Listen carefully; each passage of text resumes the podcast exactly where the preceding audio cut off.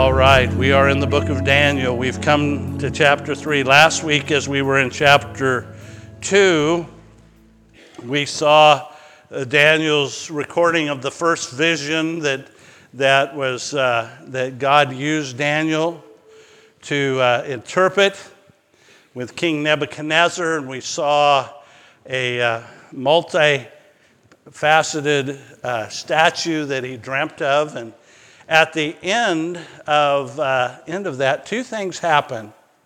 One is Daniel is elevated, and two, Nebuchadnezzar acknowledges the God of heaven, as Daniel calls him.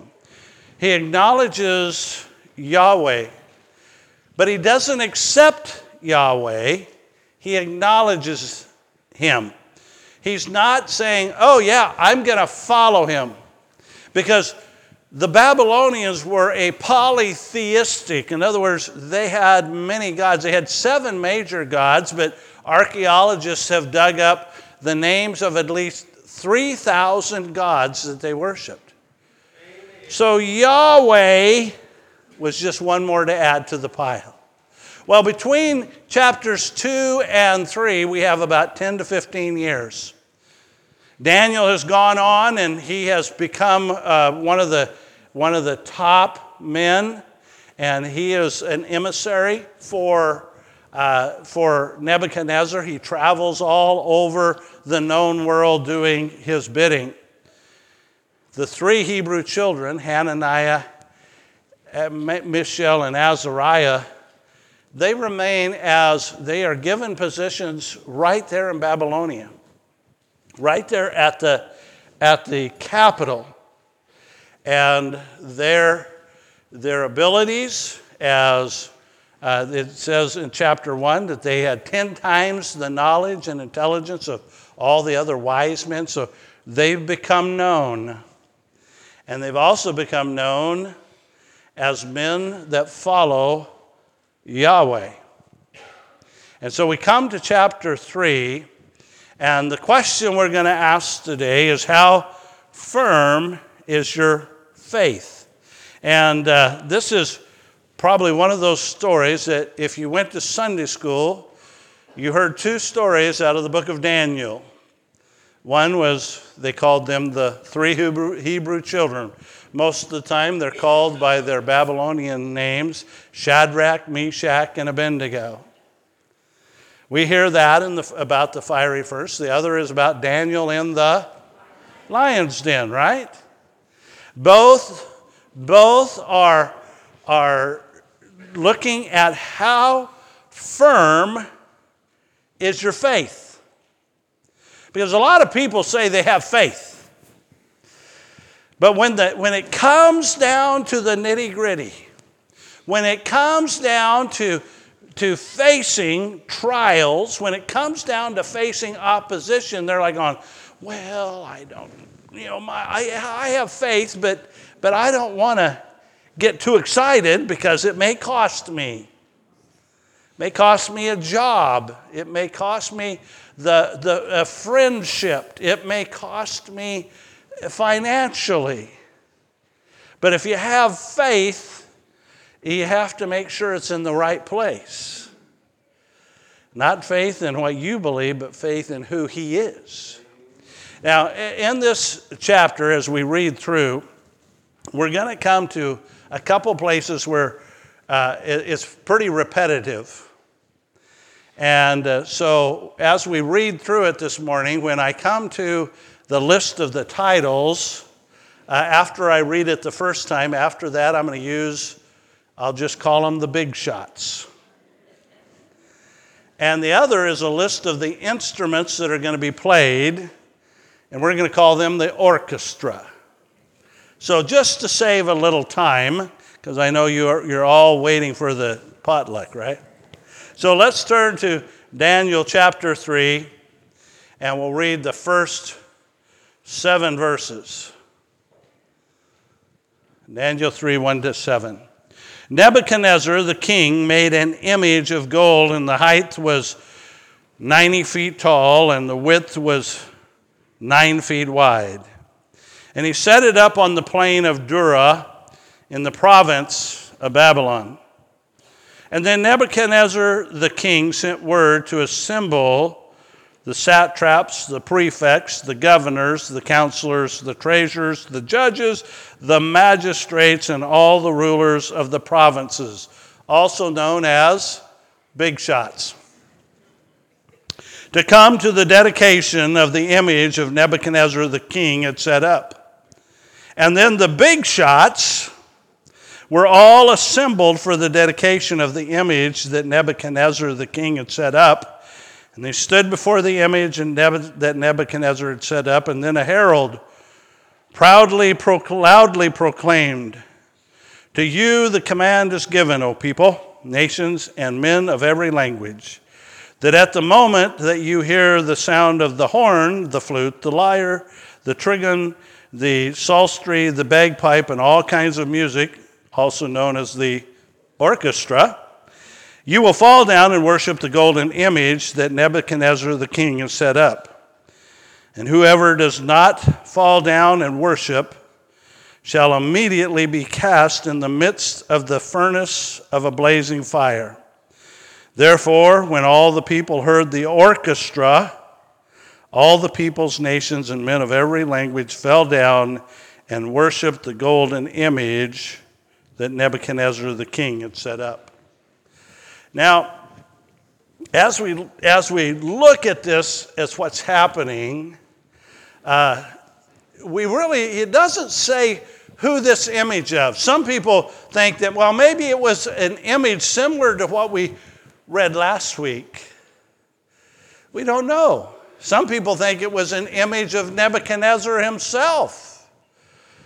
And others think maybe it's an image of Bel, which was their number one god. Marduk was his other name. And uh, uh, there's a statue of him that they have found that this is what he looks like.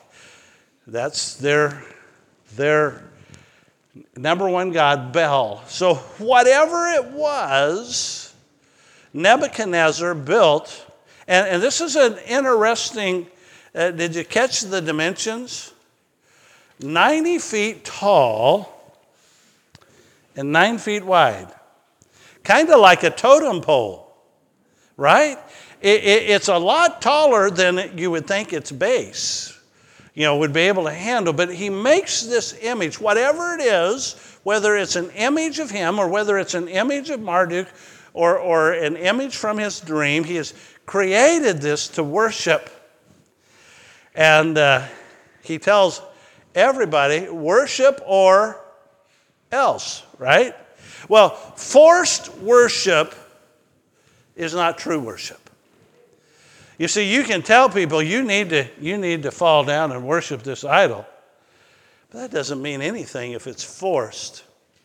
A matter of fact, when we, when we see this going on, um, it kind of reminds us uh, of something later. But he says, What? If you don't worship, what's going to happen to you?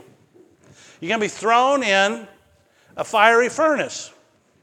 Now, uh, when you first read this, you got to, what in the world is there a fire? Why is there a fiery furnace built out here? It's obviously not, probably not to keep people warm. It's an outdoor setting, and there's, there's probably thousands of people, if not more than that, out on this plain of Dura, which is, a, is most scholars believe it's an area just outside of Babylon. Uh, they've, they've actually resurrected uh, some of the remains of a, of a platform that this would have been on. But when they would have built this, now it probably was not solid gold, just because of the weight of solid gold, 90 feet wide and 9 feet, or 9 feet wide and 90 feet tall. Most likely, they had carved it out of wood, and then they would take molten gold and they would pour it over the, over the statue to create this idol to worship. So they would have built a, a kiln, and they, this is a, a replica or a, a, a, drawing of, of a kiln that they have or that they have the archaeologists have uncovered in, um, in Babylonia. And this kiln would have been used to heat the gold. Now, anybody know how hot you got to get gold before anybody know the melting point? About 1900 degrees. That's hot. And so this kiln, and they had to, they had to do enough gold. Remember, that's a pretty big statue. So this is a this is big, and we know it's big enough for four men to walk around in. And so this kiln would have been somewhere nearby, this huge oven, somewhere nearby to where this statue is standing. And of course, Nebuchadnezzar was, you know, we saw last week, he said what? He, he wants all of the, uh, the wise men to be what? Cut up in little bitty pieces in your house, made into a, a, a refuge. He's not a nice guy. And, and he comes up with these creative ways to kill people. Hey, let's just throw you in the lion's den. And so here he says, We're going to burn you up. We're going to incinerate you if you don't worship. Well, the reason I spent some time on this is because there's an interesting passage in Revelation chapter 13. In Revelation chapter 13, you can turn there if you want, or I'm going to read it to you. It is during the tribulation. The Antichrist and the false prophet are going to set up an idol. And I want you to listen to what it says. And he deceives those who dwell on the earth because of the signs which he has given him to perform in the presence of the beast. We're talking about the false prophet here. Telling those who dwell on the earth to make an image of the beast who had the wound of the sword and has come to life and it is given to him to give breath to the image of the beast, so that the image of the beast would even speak and cause as many as not worship the image of the beast to be killed. And he causes all, the small and the great, the rich and the poor, the free man and the slaves, to be given the mark on, the, on his right, on their right hand or on their forehead and he provides that no one will be able to buy and sell except for the one who has the mark, either the name of the beast or the number of his name. And here is wisdom. Let him who is understanding calculate the number of the beast, for the number of it is man, and the number is 666. Well, isn't it interesting that the Antichrist will create an image of himself. And what does he say? You worship or you die. Or, or you actually, if you worship, you're going to have to take the mark, and if you don't take the mark, you're going to die. So, as we look at the, these, these parallel passages, it's, it's amazing to me how, for all of these years, People think they can force worship, and you can't. Because worship comes from where? The heart. True worship comes from the heart.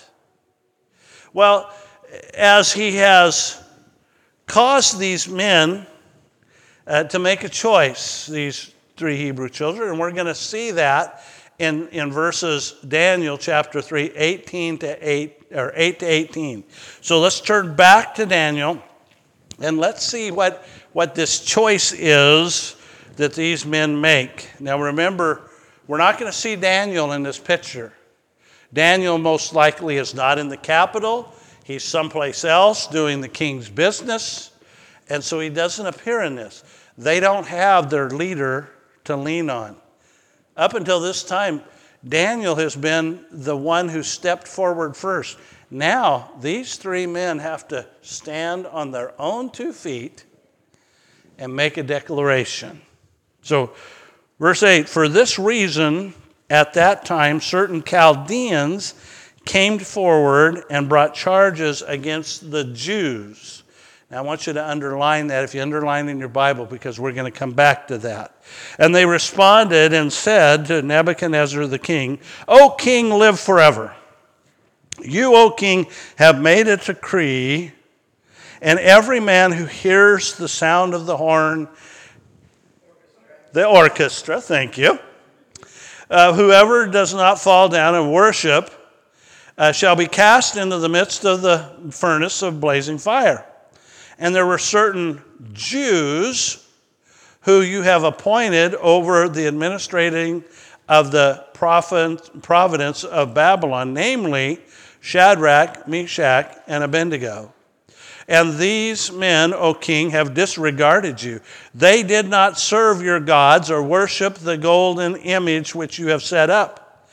And then Nebuchadnezzar, in a rage and anger, gave orders to bring Shadrach, Meshach, and Abednego.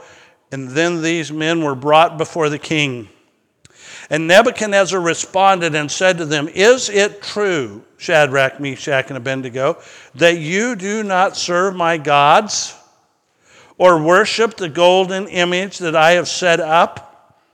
Now, if you are ready at the moment you hear the sound of the orchestra to fall down and worship the image that I have made, very well. But if you do not worship, you will immediately be cast into the midst of the furnace of blazing fire.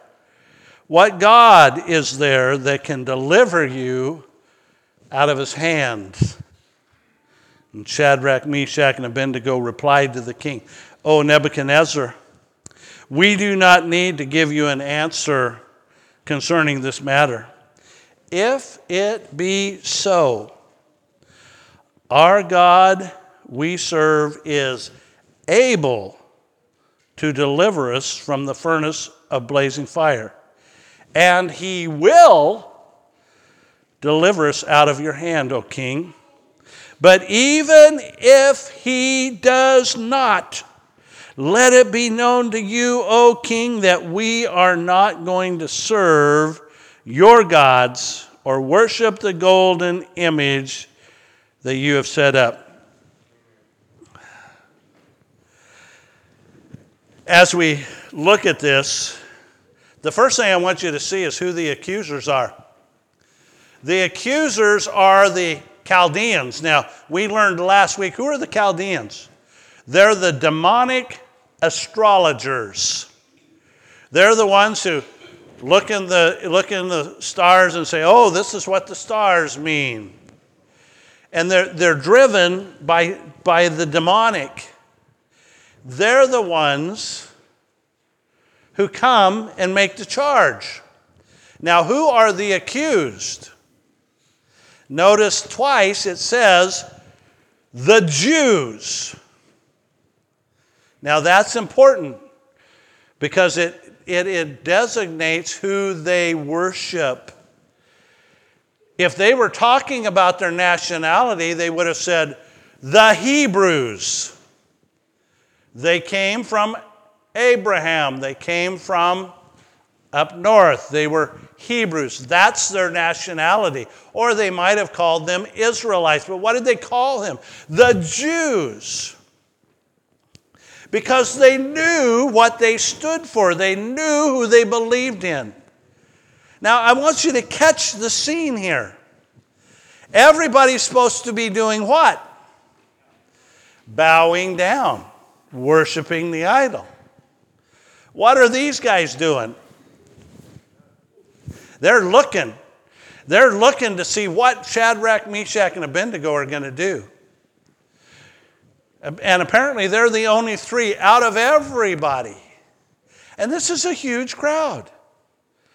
You know, and I know you guys do this. You know, you ever, you, ever, you know, the pastor says, All right, every head bowed and every eye closed we're going to have an invitation, and, and people are like, got one eye cocked open. Who's going to raise their hand? Right? But these guys were watching based on what? Based on what they believed. Because you see, they knew what they believed. Shadrach, Meshach, and Abednego were not men that, that, that pussyfooted around their religion. They knew who their God was. And they accused them. And their accusation was twofold they do not serve your gods, and they do not worship the golden image. Now, where did they get that from? Wouldn't it, be, wouldn't it have been safer for Shadrach, Meshach, and Abednego just to say, you know what, we're, we're going we're gonna bow down, but we're, we don't mean it? You ever, you ever met anybody that, that does that? Well, I don't really, I don't really believe in but I'm going to I'm going to go along with it. That would have been the easy thing to do. But there's a little passage back in the book of Exodus that we call the Ten Commandments, right? And in the Ten Commandments, it tells us what? You shall not make for yourself an idol or any likeness of what is in heaven above or earth beneath or the water under the earth. You shall not worship them or serve them, for I, the Lord your God, am a jealous God, visiting the iniquity of the fathers on the children on the third and fourth generation of those who hate me, but showing loving kindness to thousands, to those who love me and keep my commandments. They had a choice to make. God had given them a command. Remember, they grew up under the tutelage of Josiah, the righteous king, who found the Torah in the temple and made sure everybody knew it. And they knew it, and they said, We can't do this. We cannot worship this idol. And so they didn't make any bones about it. They stood tall. They didn't care if people saw them, they didn't try to pretend to worship. They stood tall. And when they were confronted, when they're brought up, I mean, you know, it's not a good thing. It, it, I, I can remember getting called to the principal's office, especially junior high. Junior high was not a good time for me. Mr. Shearer, Mr. Shearer was about five foot nothing, and he had a hack, and he had a hackboard that was about that long. And I remember one time I got called into the principal's office for something, and I, I, I, I was wrong. I did it. And uh, he gave me a couple whacks, and I had, I'd kind of heard that it was coming. And so I'd put a, I'd went to the locker room and put my gym shorts underneath my blue jeans. And so he, he whacked me a couple times, and I smirked.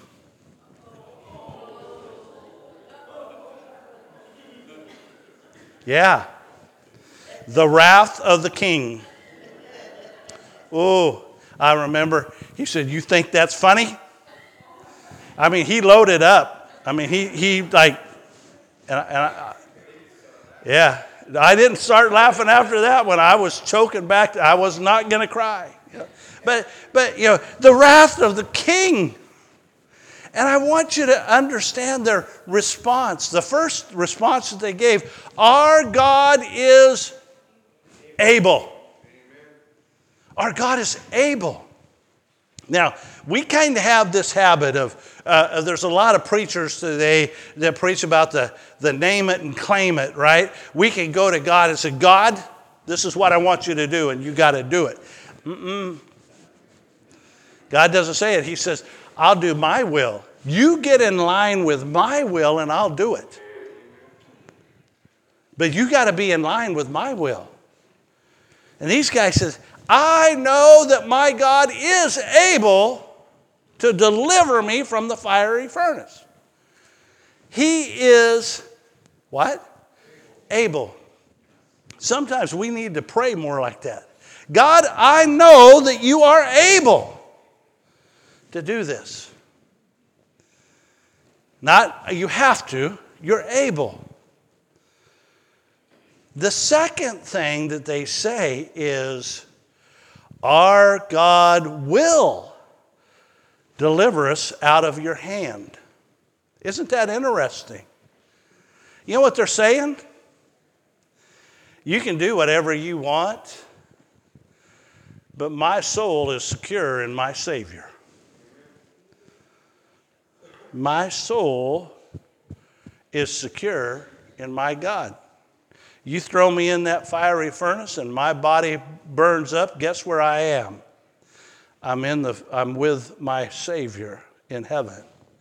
See, so you, you may do something to this body, but that's not what it's all about because I have a Savior who loves me and He's promised me eternity. You see, they're saying, yes, my God is able to deliver us out of that. Now, He could have delivered in a lot of ways. You ever thought about that? Man, He could have come along and just brought a big old storm, knocked that 90 foot thing over, sent a, sent a torrential downpour to, to put out the fire of the furnace. God could have delivered in many different ways, but He didn't. And the last thing that they say is, oops, what, oh, how'd we get there? John is with us today. All right, help me out, guys. They'll get it back up here. Even if, even if faith. Do you have even if faith? Even if he doesn't deliver us, we will not worship your idol. That even if faith is important. Because that's where we live. You see, we can ask God for all kinds of things, and, and there are times when God does it. You know, I was sharing at Mike's funeral. The family had called me on the Thursday before he died because uh, John was refusing, or John, because uh, Mike was refusing dialysis. He said, I just want to go home. And uh, so they called me, asked me, Would you come talk with Mike? So I went up to the ICU, and, and Mike and I sat there, and, and I said, You know, Mike, sometimes we kind of limit God as to the kinds of miracles. He said, but, but Pastor, I asked God to start my kidneys back up and He hasn't. So I just want to go home. I said, Mike, sometimes God gives you a miracle based on what is available to you through medical science. So maybe God wants you, maybe God has something else for you to do down the line, and He wants to give you the miracle of dialysis to, to get those kidneys going again. And so, so Mike agreed to do that. And I said, and I told him, I said, Mike, you know, if God's ready for you to go, He'll take you, whether they do dialysis or not. So Mike had the dialysis, and, he, and, the next day he said, "Thank you, thank you, Pastor. I feel so much better. Things are going so." But what what we didn't know is the story of JT. JT was the young man that Mike had an opportunity to witness to in the ICU. And, and less than a week later, God says, You know what, Mike? It's time. He called, Mike called me the night before he died. He said, Pastor, I just wanted to give you kind of an update. I wanted, because I know you pray for me. I, want, I know you want to pray specifically. I've had this fluid build up and they, they don't know what to do with it. My cardiologist was in to talk to me today, but it's going to be all right. It's going to be all right because I'm a winner either way. Even if faith even if I don't make it through this, even if I don't make it out of the ICU, I'm going to heaven. The even if faith, and that's the kind of faith that these men had. And as we as we see what happens to them, it, you know, the, the king says, All right, I'm going to give you, I, am going to give you another chance, but you don't even want that. So I want you to come. We're going to skip a few, few verses. We're going to come to uh, verse 23. They, they tie these guys up, and it says that they took even the, the mightiest soldiers took, went to throw them in the fire, and the fire was so hot that it killed the people that took them up to throw them in. Imagine that. So hot that even the guys that got close to the fire were killed. But what happened with these three guys who had even if faith? And I don't think they went kicking and screaming. No, no. I think they said, we're either home or, or we're going to get a sauna. One of the two. Verse 23. Oh, I forgot to hit the clicker. Verse 23 to 27. But these three men, Shadrach, Meshach, and Abednego, fell into the midst of the blazing fire, still tied up. And then Nebuchadnezzar the king was astounded. And he stood up in haste. And he said to the high officials, Was it not three men we cast bound into the midst of the fire? And they replied, Certainly, O king. And he said, Look, I see four men loosed and walking about in the midst of the fire without harm, and the appearance of the fourth is like the sons of the gods. And then Nebuchadnezzar came near to the door of the furnace of the blazing fire, and he responded and said, Shadrach, Meshach, and Abednego, come out, you servants of the Most High God. Come here. And then Shadrach, Meshach, and Abednego came out of the midst of the fire. And the big shots and the king's high officials gathered around and saw, in regards to these men, that the fire had no effect on the bodies of these men, nor were their hair of their head singed, nor were their trousers damaged, nor had any of the smell of fire even come upon them. Wow, what a miracle! What a miracle.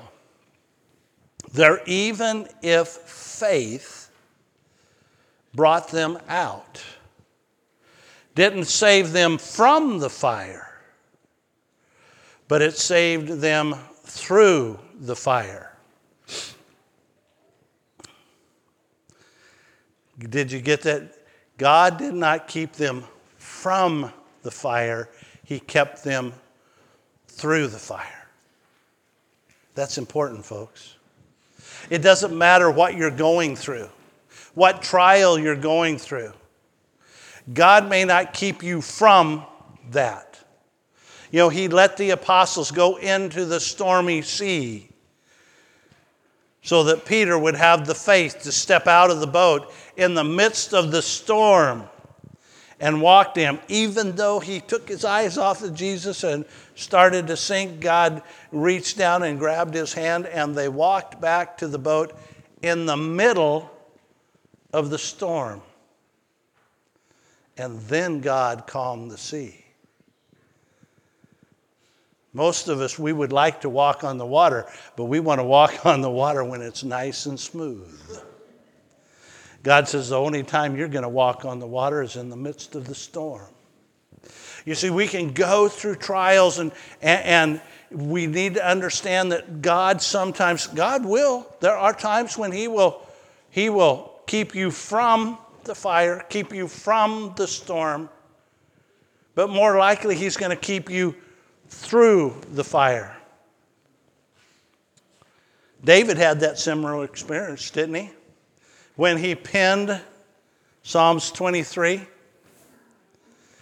Yea, though I walk through the shadow of the valley of death, I will fear no evil. Why? Because thou art with me. You see, Jesus was present with them in the fire. He was, and this was one of those that everybody got to see. The king looked in, Nebuchadnezzar looks in, and he says, Wow, there's four men walking around. How is this? And the fourth man is like the son of the gods. Jesus came down into the midst of that fire, and he says, Don't worry, guys, I got you. Now, for, for you barbecue guys out there, most of you know what happens if you forget to, uh, if you turn the gas on too high before you hit the striker, right? You're going to lose some eyebrows. Not a hair of their head was singed, not a smell of their smoke was on their garments. They walked out of that fire fully intact. You see, that's the way God works. He, he provides us the perfect miracle. Isaiah 26 says this The steadfast mind will keep in perfect peace because he trusts in you. Trust the Lord forever, for in God the Lord we have an everlasting rock. Who was their trust in? It was God. Even if faith. All right. I'm ready. I'll go through the storm. Well, I want you to look at the aftermath. Verses 28 through 30. Nebuchadnezzar responded and said, Blessed be the God of Shadrach, Meshach, and Abednego, who has sent his angel and delivered his servants who put their trust in him, violating the king's command and yielded up their bodies so as not to serve or worship any God except their own God. Therefore, I make a decree that any people, nation, or tongue that speaks anything offensive against the God of Shadrach, Meshach, and Abednego, and here's the, our gentle King Nebuchadnezzar, shall be torn limb from limb, and their house is reduced to a rubbish heap, inasmuch as there is no other God who is able to deliver in this way. And then the king caused Shadrach, Meshach, and Abednego to prosper in the province of Babylon. Three guys out of all of the big shots, all of those that were standing in that, on that, that that platform or, or the field where this was, three guys stood up and said, We're not going to worship because our God told us not to. Because of that, their faith influenced the entire world. Did you notice what the king did there? He sent out a decree to any people nation, or tongue. You don't badmouth the God of heaven, the God of Shadrach, Meshach, and Abednego. And if you do, you're going to pay for it. Their influence, their faith literally influenced the world.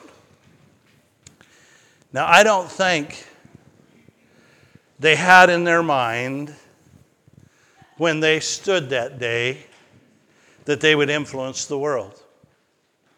I think in their mind, they stood there and said, We will not worship because God told us not to. We have an even if faith. We, have, we know that if God, the God we have, is a God that is able, and He, he will deliver us maybe not the way we want. I tell people all the time, you know, they'll ask for a miracle of healing. And I tell people, the greatest miracle of healing you'll ever have is that moment when you step from this body into heaven. Because you're perfectly healed. You know, sometimes we want to, oh, I want the miraculous healing. And that's great. You know, if we have that and we're able to take that and use that as a testimony of Jesus Christ, that this is what God does, that's awesome. Sometimes God just heals us through the power of medicine. But there are other times when God says, you know what? It's time. Enoch walked with God and he was not. God says, you know what, Enoch? You're, you're such a good guy that I'm going to shorten your life and I'm going to bring you straight to heaven. Well, that's an awesome thing, that miracle that God did for Enoch. They did not know that they would influence the world, but their faith. Have you ever wondered what you would do? Do you have the even if faith? And if you have an even if faith, God may use you to influence the world. Well, wait a second, not me. They didn't expect it. God may put you in a situation one day where He says, You're either going to, I want you to stand for me. And if you do, God's going to say, I'm going to let the world know. And you can change the world by having an even if faith. Well, amen. We're going to come now to our communion time.